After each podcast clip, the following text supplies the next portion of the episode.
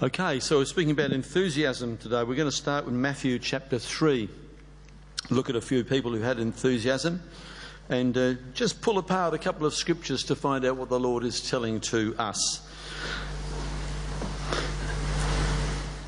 Matthew chapter 3 and verse 4, we read The same John, John the Baptist, had his raiment, his clothing, of camel's hair. I don't know if there's any shops in Rundle Mall that are making clothes with camel's hair at all. Has anyone ever seen any clothing made with camel's hair? Yes, you've seen it? Very nice. Oh, nice, is it? Well, you can make it look nice. I don't think John the Baptist would have had the best camel's hair suit on, but they can do anything these days. And it says here, and a leather girdle about his loins. Okay, a leather girdle about his loins. And his meat was locusts and wild honey. Anyone ever tried that? There may have been some, I'm not sure. Yes. No, no one here? Okay, well, that's good. Now, how would you be if you were told to do that? You're out in the near the Jordan River there, which there's not much else around. You know, there's no sort of Myers at the end of the river, anything like that. There's no cafes. He's out there uh, sleeping wherever he slept, eating locusts and wild honey, and he's got camel's hair for his clothing there. He looked a bit different to most people.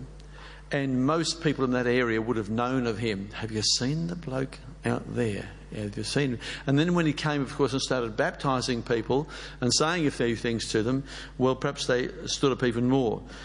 This guy was different. Yeah? So are you. You're different. You're a little bit different, and I don't mean that unkindly. He drew attention people recognised this man was a bit different to other people. Go to Matthew 11, please, and verse 7. now, this is at a time just before this, uh, John the Baptist was in prison and he sent two of his followers, his disciples, to go and speak to Jesus and say, Are you the one that should come? John was perhaps having a few doubts or just making sure. We read, And as they departed, Jesus began to say unto the multitudes concerning John, What went ye out to see, went out in the wilderness to see? A reed shaken with the wind? Question mark. So the wilderness, you understand, was the Jordan. Here at this particular stage is uh, in where lots and lots of people are. The Jordan isn't where lots and lots of people were. Why did you go out to the Jordan to see John the Baptist? He goes on, he says this a reed shaken with the wind. Now, you know what a reed is, don't you? A reed's sort of like tall grass, as it were. Did you go out to see the scenery and think, oh, what lovely scenery? Did you go out and see a man who was a bit mad and perhaps who was changed by every new idea that came along? Or perhaps he wanted you to do something strange, a reed shaken with the wind. A man who's lost his mind, perhaps. Is that why you went out there? This guy is baptizing people and calling upon them to repent and to believe on someone else. Verse 8 What went ye out for to see? A man clothed in soft raiment. Behold, they that wear soft clothing are in kings' houses. Is he saying, I know you didn't expect that when you go out because you know that people in soft clothing are in king's palaces. So you went out to see something different. And it goes on, it says this, but what went you out for to see? A prophet? Yes, yes, verily, truly, assuredly, even so is what the word means there. I say unto you, more than a prophet. For this is he of whom it is written, Behold, I send my messenger before thy face, which shall prepare thy way before thee. Back in Malachi, don't turn there, I'm going to read it to you. Malachi chapter 3 says, Behold, I will send my messenger. And Malachi is in the Old Testament, the last of the prophets, prophesying to the people of uh, uh, Judah and also to the people of Israel who walked away at this particular stage.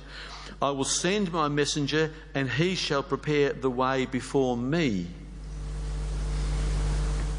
Now, notice when Jesus says here, I will send my messengers before thy face which will prepare thy way before thee.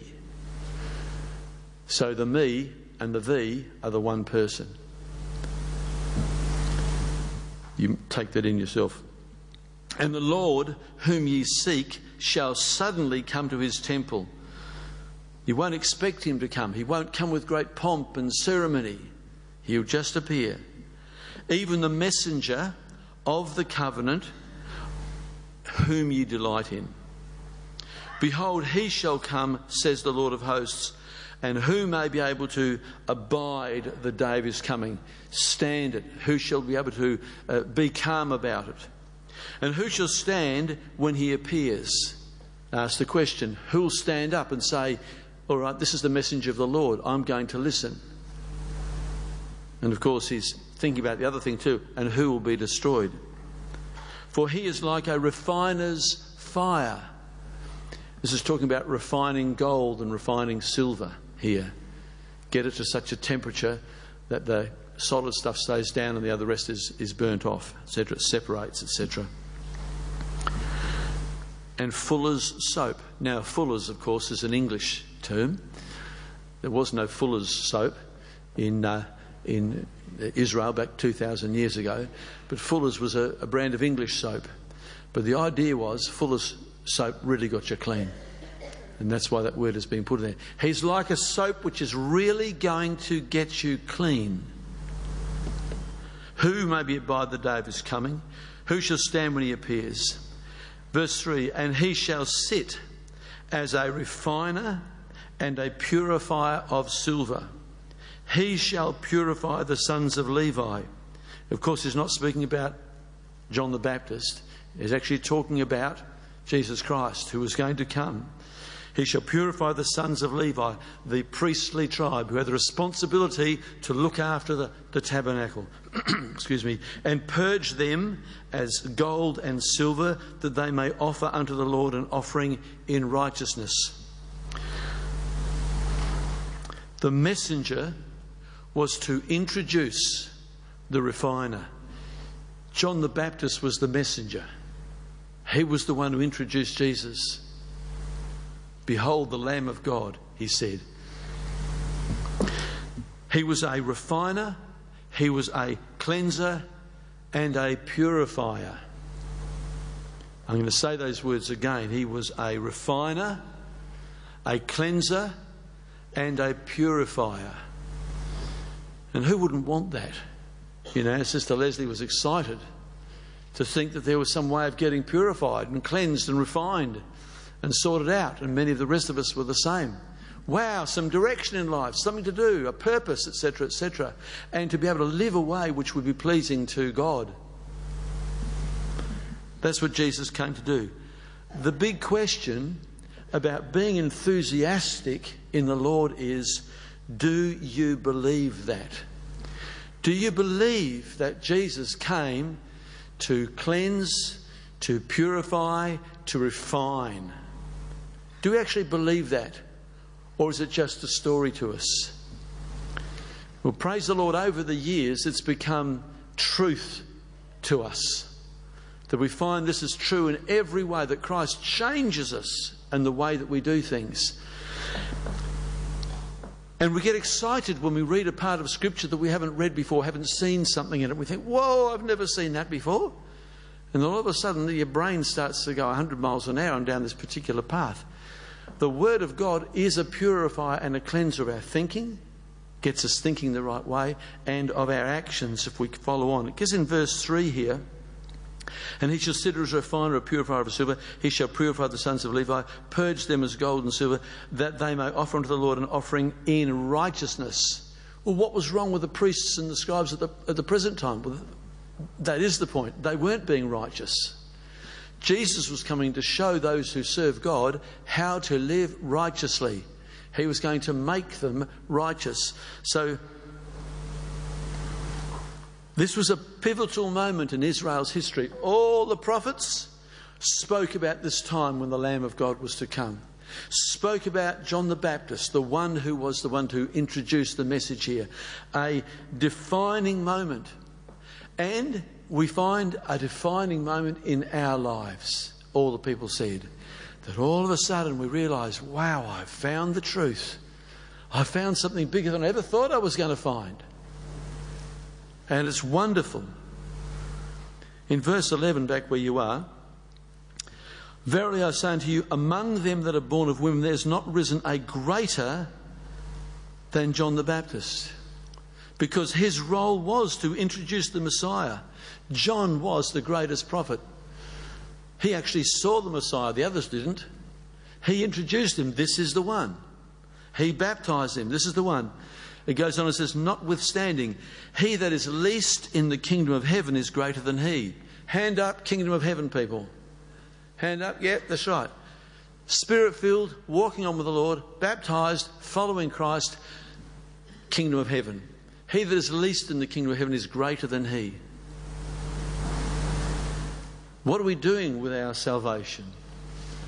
What are we doing with that? What are we doing with our relationship with the Lord? Are we putting it in our back pocket?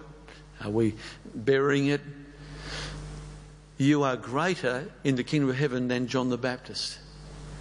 This man who was so enthusiastic, enthusiastic, enthusiastic to follow God's word and God's command and God's calling that this is the way he lived to make sure he was separate from everybody else.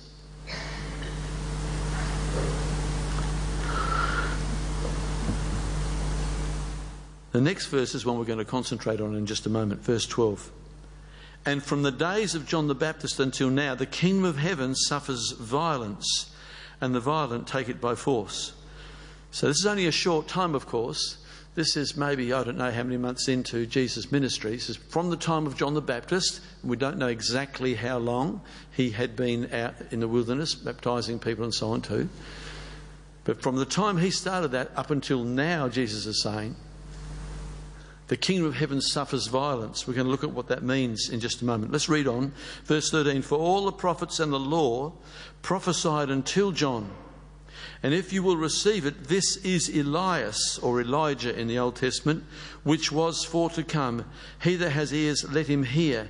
And of course, we read in Malachi chapter 4 and verse 5 Behold, I will send you Elijah or Elias, the prophet, before the coming and the great and the dreadful day of the Lord. He shall turn the heart of the fathers to the children, and the heart of the children to the fathers, lest I come and smite the earth with a curse. He had a purpose for coming here, he had a reason for coming.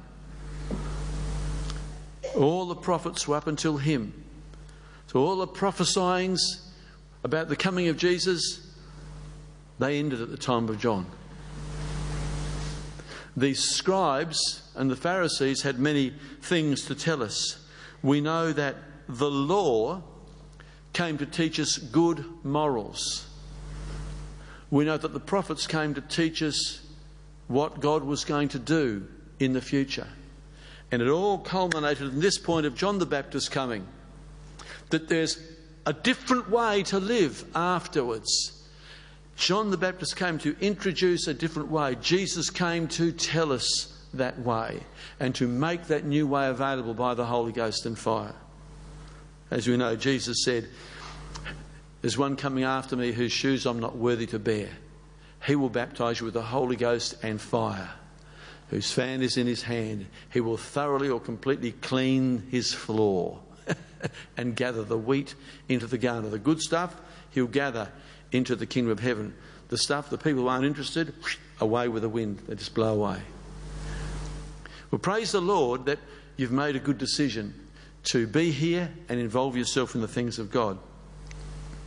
Okay, let's go back to verse 12. From the days of John the Baptist until now, the kingdom of heaven suffers violence, and the violent take it by force. Violent, what does that mean? Well, I looked up a couple of different references, and it seems to mean enthusiastic. The violent or the enthusiastic ones, the ones who won't be pushed around, the ones who know what they're going to do.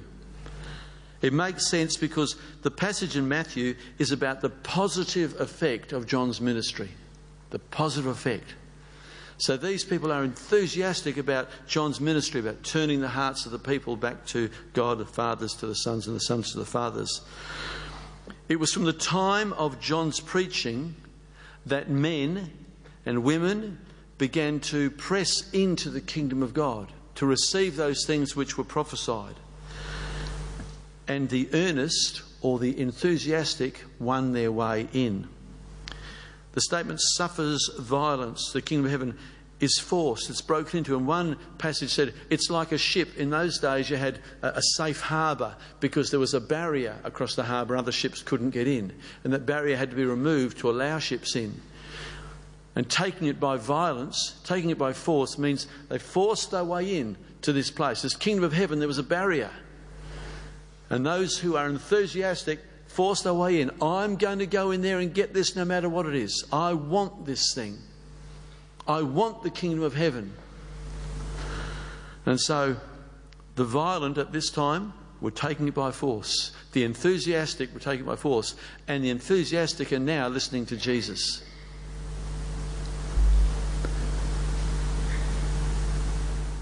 How would they do that with John the Baptist? How would they do that? What did John tell them to do? Repent. Repent, everyone. But there's one coming after me who's mightier than I, etc., etc. He will baptize you with the Holy Ghost and fire. So these people were told to get baptized, expecting to receive from Jesus the baptism of the Holy Ghost. That only came, of course, when Jesus died and rose again.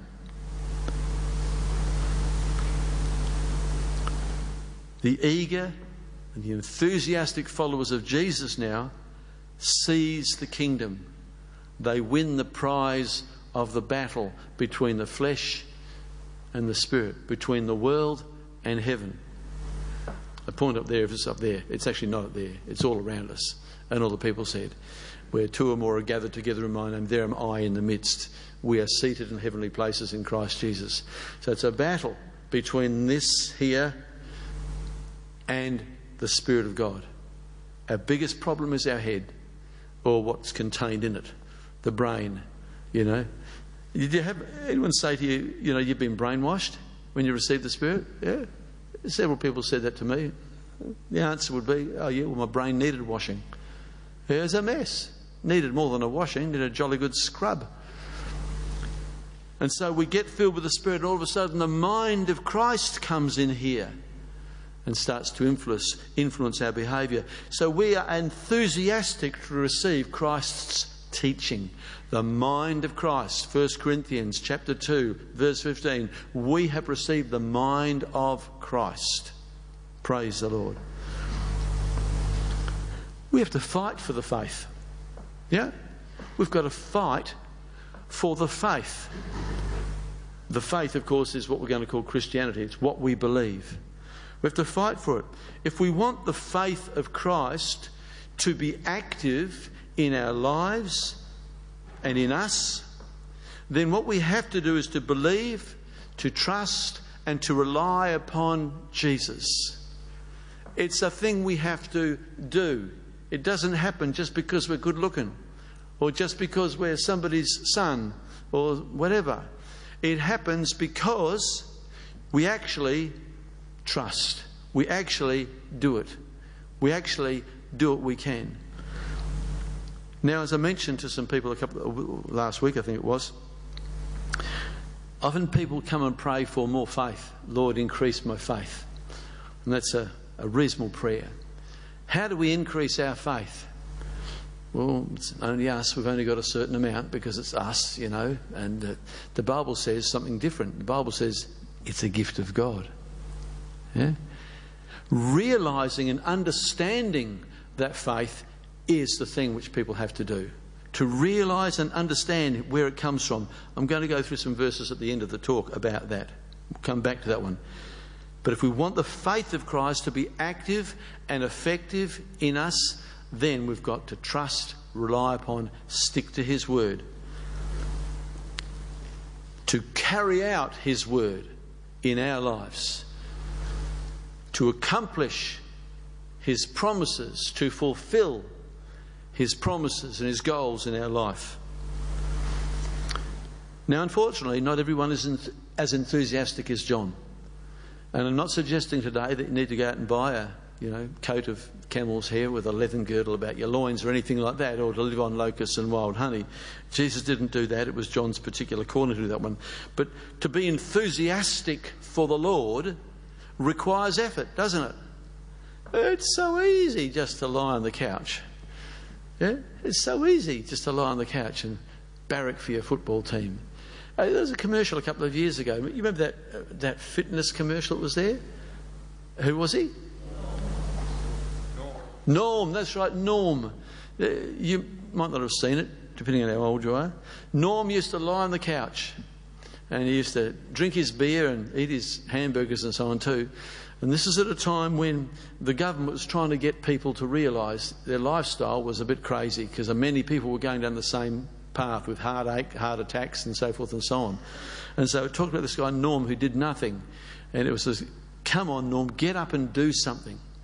And really, that's what we have to do. Now, Jesus likens the generation of his time to a bit of a norm. Go to verse 16. Whereunto shall I liken this generation? It is like to children sitting in the markets and calling to their fellows and saying, We have piped unto you. In other words, we've played the flute. We've played lovely music to you, and you haven't danced. You haven't responded to our flute playing. You haven't responded to our music. The word danced here in the, in the Greek actually means to line up in ranks like one of us and to join with us. So the world is saying to us, We've piped to you, we've played music to you, but you haven't responded to our calling to you to be part of our culture and our way of living life. I haven't seen you at a rock conference recently. I haven't seen you giving your life to serve this worldly cause or that worldly cause. We have mourned unto you. We've cried and we've wailed to you. We've expressed how sad we are that you're not with us and you're still involved in that crazy group following Jesus. And you haven't lamented goes on to say. You haven't beaten your chest with grief. I'm so sorry. You haven't regretted doing what you're doing. You haven't changed your mind and come back to us. Instead, you go to a meeting on a Sunday. Praise the Lord. And all the people said, We have not gone the way of the world. Uh, Jesus is speaking to us at this stage here. Don't be like the world. They just want to pull us back to be like them. And Jesus said, I don't want you to be like them. I want you to come out and be separate. A summary of this little verse and the few verses around is we've called you to join with us, to join in our party, our way of living. We were really kind to you. We explained to you why we think the way that we do. We disagree with your way of thinking. In fact, we had a vote about it. Yeah? That's what they did. And in families and groups, they talk about us following the Lord Jesus Christ. Who will survive? The enthusiastic ones those who are enthusiastic to follow Jesus Christ, to say to all these other thoughts and ideas, yeah, yeah, I'm following the Lord. I have found something greater than what you're trying to talk to me about. I only want to follow the Lord. He goes on in verse 18 For John came neither eating nor drinking with others. It's assumed it means with others. And they say he has a devil. In other words, he's not like us, he's cruel and he's unloving.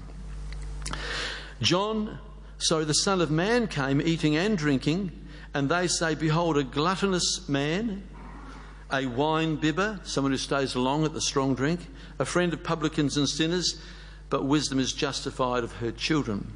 So this is wisdom, humanity's wisdom versus God's children. The wisdom of God versus the wisdom of the world. Wisdom is justified of her children. The people in the world will justify their wisdom, the people of God will justify God's wisdom. Scribes and Pharisees were all about justifying themselves and condemning everybody else. This drinking claim was one of the many lies they put up about Jesus. Jesus might have sat down with a group of people who were drinking, with publicans, with tax collectors, and with other sinners. And there's a reason for him to do that. He was calling them to let them know you've been disappointed by the way that the uh, religious people have taught you to follow God, and you've found no truth there. You've no, found no reason to stay there. And I'm showing you, I'm coming to tell you a better way. I just want to tell you the reason why the statement is actually uh, uh, something made up by the scribes and the Pharisees. Just uh, turn with me, if you will, please, to Proverbs 31. Leave your finger here on this page. Proverbs 31.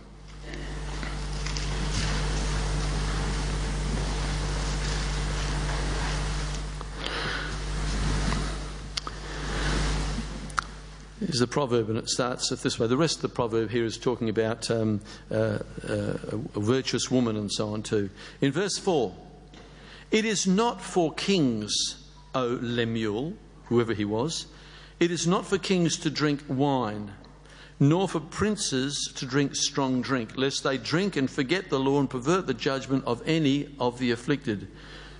Give strong drink unto him that is ready to perish, and wine unto those that be of heavy hearts. Let him forget and forget, sorry, let him drink and forget his poverty, remember his misery no more. So that's for those who are without hope, drinking. Was Jesus without hope? No way. He was the King of Kings and Lords of, Lord of Lords. So it wasn't for him to be drinking wine. He didn't need it. The wine he came to take a hold of was the wine of the Holy Ghost, the new covenant, the spiritual way.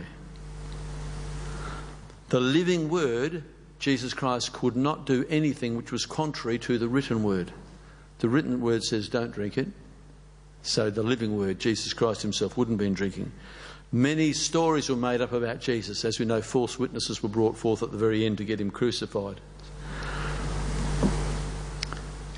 The truth is, that it is not always easy to be enthusiastic for God's things because pressures come upon us.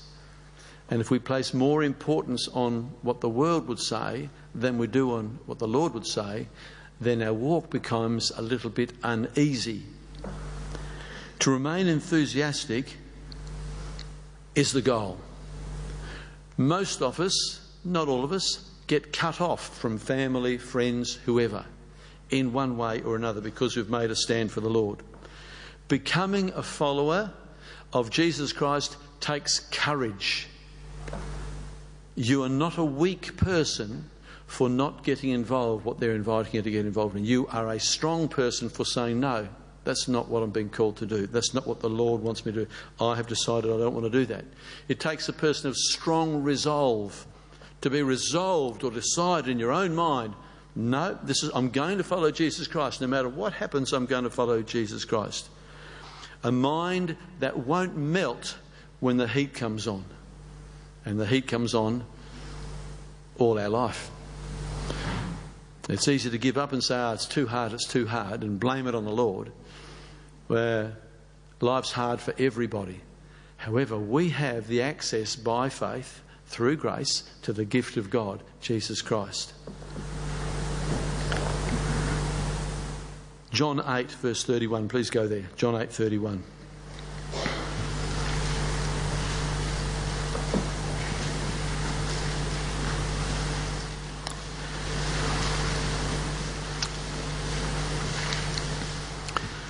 John chapter 8, verse 31, and we'll read verse 32 as well. Then says Jesus to those Jews which believed on him, If you continue in my word, then are you my disciples indeed. And you shall know the truth, and the truth shall make you free. So it was continuing on right through his crucifixion, never giving up. They had to continue on to that place when they received the Holy Ghost and the truth was going to set them free. The Holy Spirit would set them free from all the troubles of this life, all the, all the sin and so on of this life. The word continue in verse uh, 31 in the concordance is, in, when it's referring to time, to continue to be, not to perish, to last, to endure, to survive, to live. In reference to a state or a condition that you find yourself in, to remain as one, not to be overcome by another thing or a different thing, to wait for, to await for one. So we are continuing this day in the faith. And Jesus said, If you continue, which we've done, we've gone on, the truth has set us free. We now have to make sure we remain convinced that Jesus is the Son of God, that He is returning to the earth one day, and that during the meantime we are the body of Christ. Scattered throughout the world, we are the body of Christ. The Spirit filled brothers and sisters, baptized, walking with the Lord, are the body of Christ here on earth. And as Christ was on earth, He went out preaching the gospel. Our job, our pleasure, as Leslie was mentioning, is to tell other people about the things of the Lord. That's where the desire is to tell other people about the things of the Lord because we are the body of Christ. Are you convinced that this is Christ's body? In the beginning of, Galatians in chapter 1, don't turn there, uh, uh, Paul writes and says, I marvel that you're so easily and so soon drawn away to believe another gospel, which, he said, is not another, but there's some which pervert you. Pervert means make crooked, bend what you've believed. You receive the Holy Spirit by believing in the grace of Jesus Christ, and there's someone else coming in and bending it and saying something different.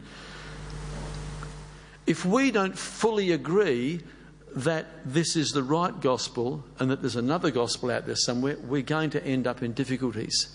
So, how do we gain the confidence to be enthusiastic so that we can continue with Christ and contribute to his body? Turn with me to John 4.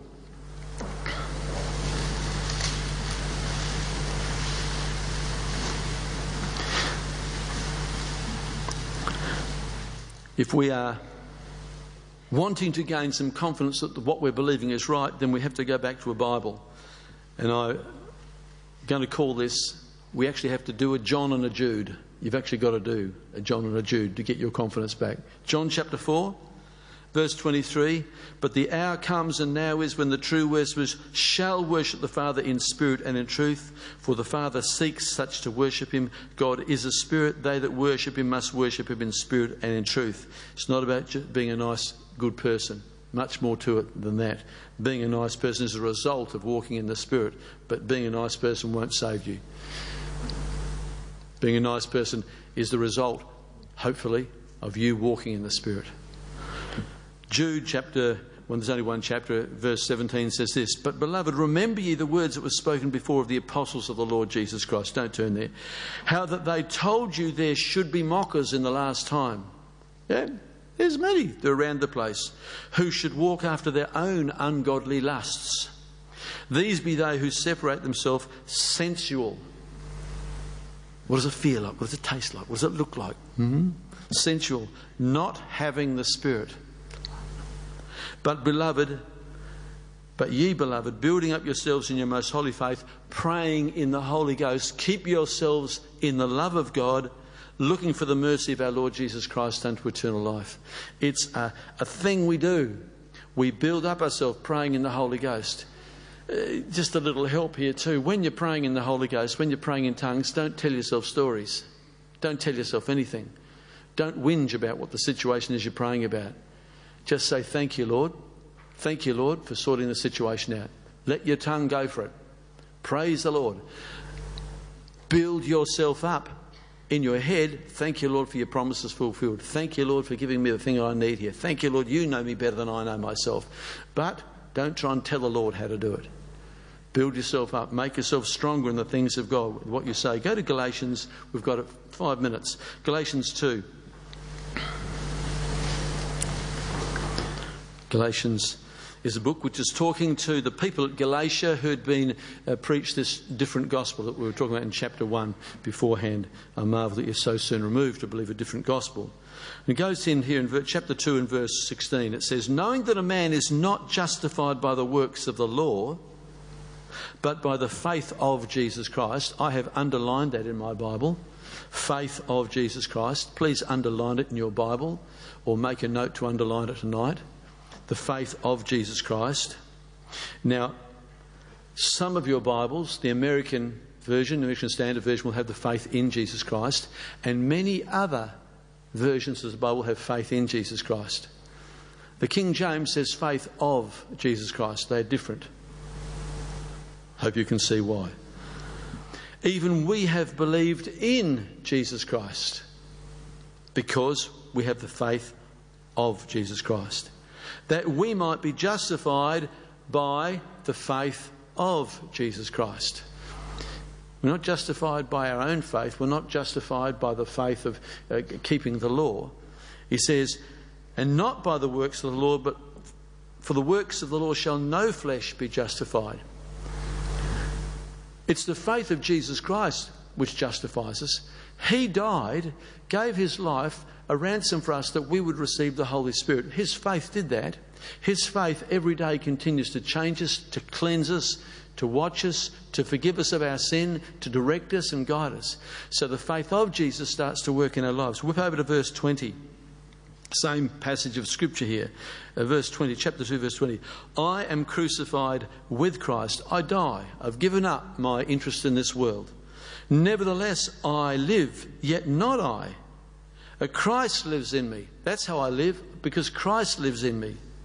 The life which I now live in the flesh, as we all have today, I live by the faith of the Son of God. The same faith who loved me and gave himself for me. He does the work. When we're praying, I actually like to put the word uh, healed in this thing here. Knowing that a man is not healed by the works of the Lord, but by the faith of Jesus Christ. Even we have believed in Jesus Christ that we might be healed by the faith of Christ. Not by the works of the law, for by the works of the law shall no flesh be justified, or not by our own conjuring in our mind of how to approach the Lord in this you know, we've got to say it the right way and think the right way and so on. No, it's by the faith of Jesus Christ. Verse 20 I am crucified with Christ, nevertheless I live not I. Christ lives in me, and the life which I now live in the flesh I live by the faith of the Son of God, who loved me and gave himself for me. His body, we need to use his faith. Yeah? We need to use Christ's faith. So we say to ourselves, well, You've promised this, Lord. You've promised that, Lord. You've promised this. I know you're returning for me. You, but you, you gave your life a ransom for me. So, by your faith in this event, baptism, and your faith in this event, receiving the Holy Spirit, I'm going to do it. And those things will keep me forever and ever. So that it is the faith of Jesus Christ that will justify us, which will establish us, heal us, teach us strengthen us, unite us, embolden us. There's a new word which I'm going to introduce. And I hope that you can understand how I've come to this word here. Enthusiasmize. The Spirit, if we apply Him in our life, will enthusiasmize us. So we go after our prayer, after our prayer, enthused. We have joined another rank of people. We've been Christianized and we've been enthusiasmized. Amen? Praise the Lord.